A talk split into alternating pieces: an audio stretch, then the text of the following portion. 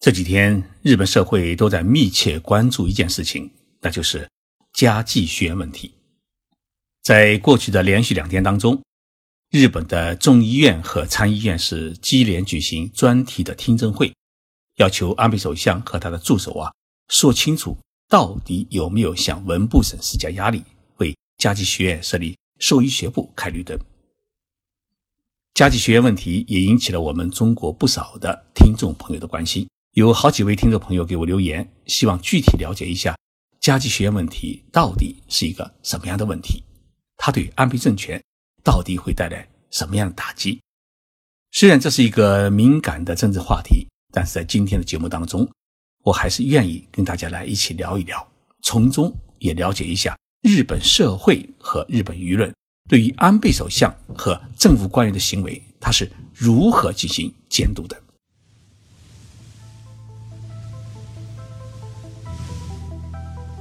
任你波涛汹涌，我自静静到来。静说日本，冷静才能说出真相。我是徐宁波，在东京给各位讲述日本故事。加计学院呢是日本冈山县的一所私立学校，它成立于一九六一年。它从小学、幼儿园开始，一直到大学研究生院，是一个综合性的家族经营的私立的教育集团。加计学院的“加”是参加的“加”，“计”是计划的“计”。学院的名字呢，来自于这个学校的创始人，他叫加计利。老先生过世以后啊，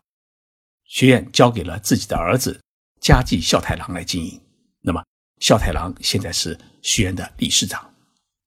如果不是媒体的报道，日本许多人是不会知道还有一个叫加计学院。而家计学院之所以引起全社会的关注，是因为家计学院的理事长家计孝太郎先生呢，跟安倍首相是发小，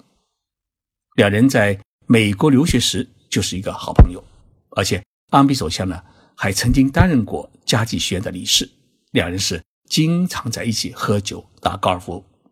即使安倍当了首相之后，两人也是来往密切，可以说两个人是。无话不谈的好兄弟。家计学院呢，想在大学里面设立一个兽医学部，也就是兽医系。这事看起来很小，但是要获得政府的批准很难，因为日本已经有五十二年没有批准设立兽医学部。大家知道，日本也是一个畜牧业十分发达的国家，尤其是养牛业，神户牛肉啊、松阪牛肉啊，都是世界一流的好牛肉，所以呢。兽医是一个很吃香的职业，拥有兽医学部也就捧到了一个金饭碗。但是呢，日本现在已经有十八所兽医大学或者是兽医学部，所以主管教育的文部省和日本全国兽医师协会呢是一致反对设立新的兽医学部。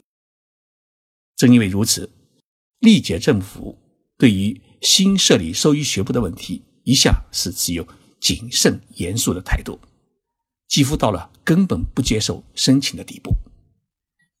加计孝太郎呢，几次想敲开日本政府半个世纪以来紧锁的大门，但是呢，每次都搞失败。二零一五年，安倍政府呢积极推行设立经济特区等优惠政策，于是呢，加计孝太郎在邻近的爱媛县金治市的一个经济特区里面开始建设新校舍。再次申请开设兽医学部，结果呢，他的这一申请啊，首先遭到了主管经济特区建设的日本地方苍生大臣石破茂的抵制。他发表了四项条件，提高了兽医学部设立的门槛。大家知道，石破茂和安倍首相是一个死对头。石破茂已经明确表示，他要把安倍首相赶下台，自己来接任。未来的下一届的首相，但是在不久呢，安倍首相是改造了内阁，石破茂呢被辞职，换上了安倍首相十分中意的一个叫山本信三的国会议员。那么山本担任地方苍生大臣以后啊，他废除了石破茂设置的门槛，允许家计学院申请设立兽医学部。那么一听说可以申请设立兽医学部呢？结果有三所大学提出了申请，其中包括京都产业大学。但是，在几次的审核会议之后，日本政府的特区审查会设定了一些额外的条件，结果只剩下加计学院有资格申请。有人说，这是政府为加计学院量身打造了一个申请的资格。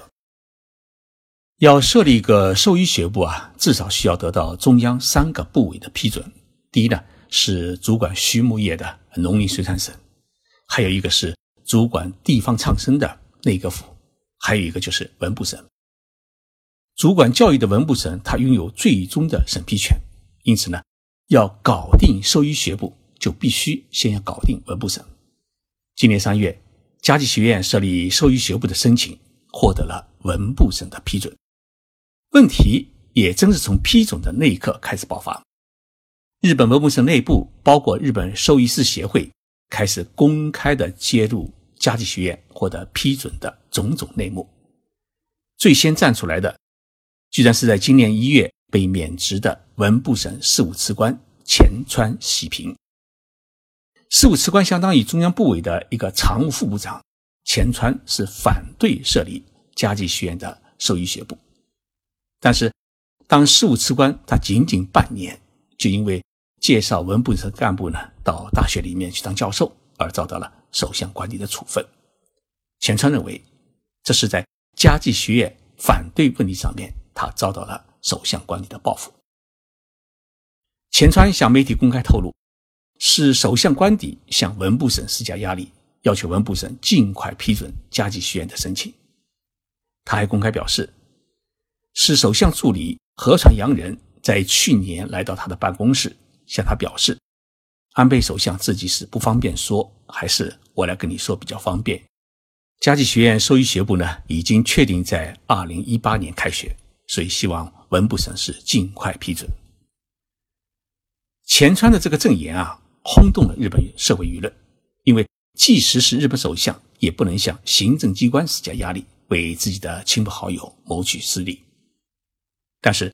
安倍首相否认自己与加计学院有关。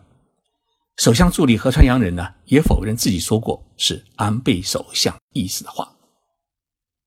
日本在野党显然找到了一个可以打击安倍政权的机会，于是呢，是死死咬住不放，要求举行临时的国会听证会，要求安倍首相和他的助手们说清楚。日本各大媒体也积极跟进，并不断的挖出新的内部材料。比如说，在去年七月到九月，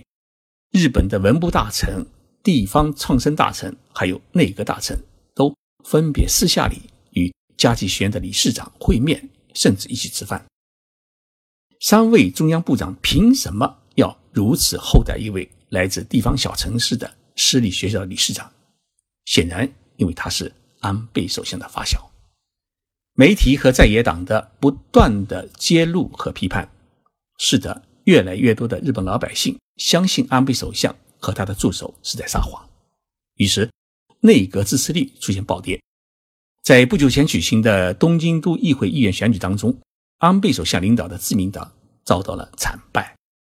自民党内部开始出现了要求安倍首相虚心谨慎、认真对待民意的呼声。结果，安倍首相答应在七月二十四号、二十五号两天，也就是。昨天和前天出席国会的听证会，就加计学院问题接受议员们的质疑。正如舆论预先所预料的那样，安倍首相在听证会上坚决称自己与加计学院申请兽医学部一事无关，并说自己也是在今年一月份的经济工作会议上面才知道加计学院在申请开设兽医学部。但是安倍首相的这一答辩马上被发现有漏洞，因为在今年五月的国会答辩当中啊，安倍首相曾经表示，自己是在加计学院和金治市一起提出开设兽医学部的申请的时候就知道这件事情，而加计学院和金治市提出申请的时间应该是在二零一五年。安倍首相发现自己说错了以后啊，强调五月份的答辩呢。是因为被突然问到，才慌乱之中说错了话，应该是以今年一月份为准。这种“此地无银三百两”的说法，自然遭到了在野党的穷追猛打。在野党议员们确实做了大量的事先的调查工作，列举出了安倍首相在过去一年当中与加计学院理事长一起吃饭、打高尔夫球有十几次，而且每一次的时间、地点都列举得一清二楚。因此，他们质问安倍首相：“你在与加计孝太郎这十几次的聚餐和打高尔夫过程当中，不可能没有听到加计学院理事长。”希望申请开设兽医学部的话，但是安倍首相呢，就是死死咬住三个字：不知道。两天的听证会，日本各大电视台都进行了现场直播，并邀请了不少嘉宾做评论。结果，安倍首相的答辩不仅没有洗白自己，反而加深了日本民众对于安倍首相的怀疑。多数人怀疑安倍首相是在撒谎。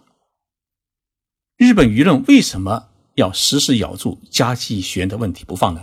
因为假如安倍首相支持自己的助理找到文部省，要求文部省尽快批准加计学院开办兽医学部的申请的话，这件事情如果按照这个脉络成立的话，那么安倍首相就有了三个罪名。第一个罪名呢是安倍首相利用手中的权力为他人谋取私利。第二条呢是。作为首相助理的河泉洋人，在没有资格向政府行政机关做行政指导的背景之下，找到文部省事务次官，要求经办行政事务，超越了职权。第三条罪名是，相关大臣为了讨好安倍首相，会见或宴请加计学院理事长，浪费了国民交纳的税金。由于安倍首相和他的助手们是坚决否认自己卷入加计学院问题。加上安倍首相领导的执政党控制着国会，因此呢，在野党无论如何愤怒，如何振振有词，都无法把安倍首相赶下台。但是，加计学院问题已经导致了日本国民对安倍政权失去信心，支持率呢已经跌破了百分之三十。日本政坛啊一般认为，跌破百分之三十，政权就进入了危险水域。而最近二十年来的统计显示，凡是内阁支持率跌破百分之三十，短的呢几个月，最长的也没有超过十一个月，首相就会被迫下台。所以安倍首相是忧心忡忡，我们也可以理解。安倍首相希望在八月三号举行的内阁改造当中啊，更换几位言行出格大臣，包括防卫大臣稻田朋美，以便吸引新的血液呢，来提升内阁的支持率。但是，包括最具人气的日本前首相小泉纯一郎的儿子小泉进次郎在内，都公开表示不会加盟安倍内阁，这使得安倍内阁的改造的效果啊是大打折扣。而最为关键的是，安倍首相在加计学院问题上态度，让日本民心开始远离，这是最为可怕的结局。加计学院问题呢还没完。日本各大媒体正准备再次进行舆论调查，内阁支持率呢不会乐观，安倍内阁的前景啊令人担忧。加计学院问题给人们一个教训，那就是不管你当多大的官，一旦产生私心，那就是走下坡路的开始。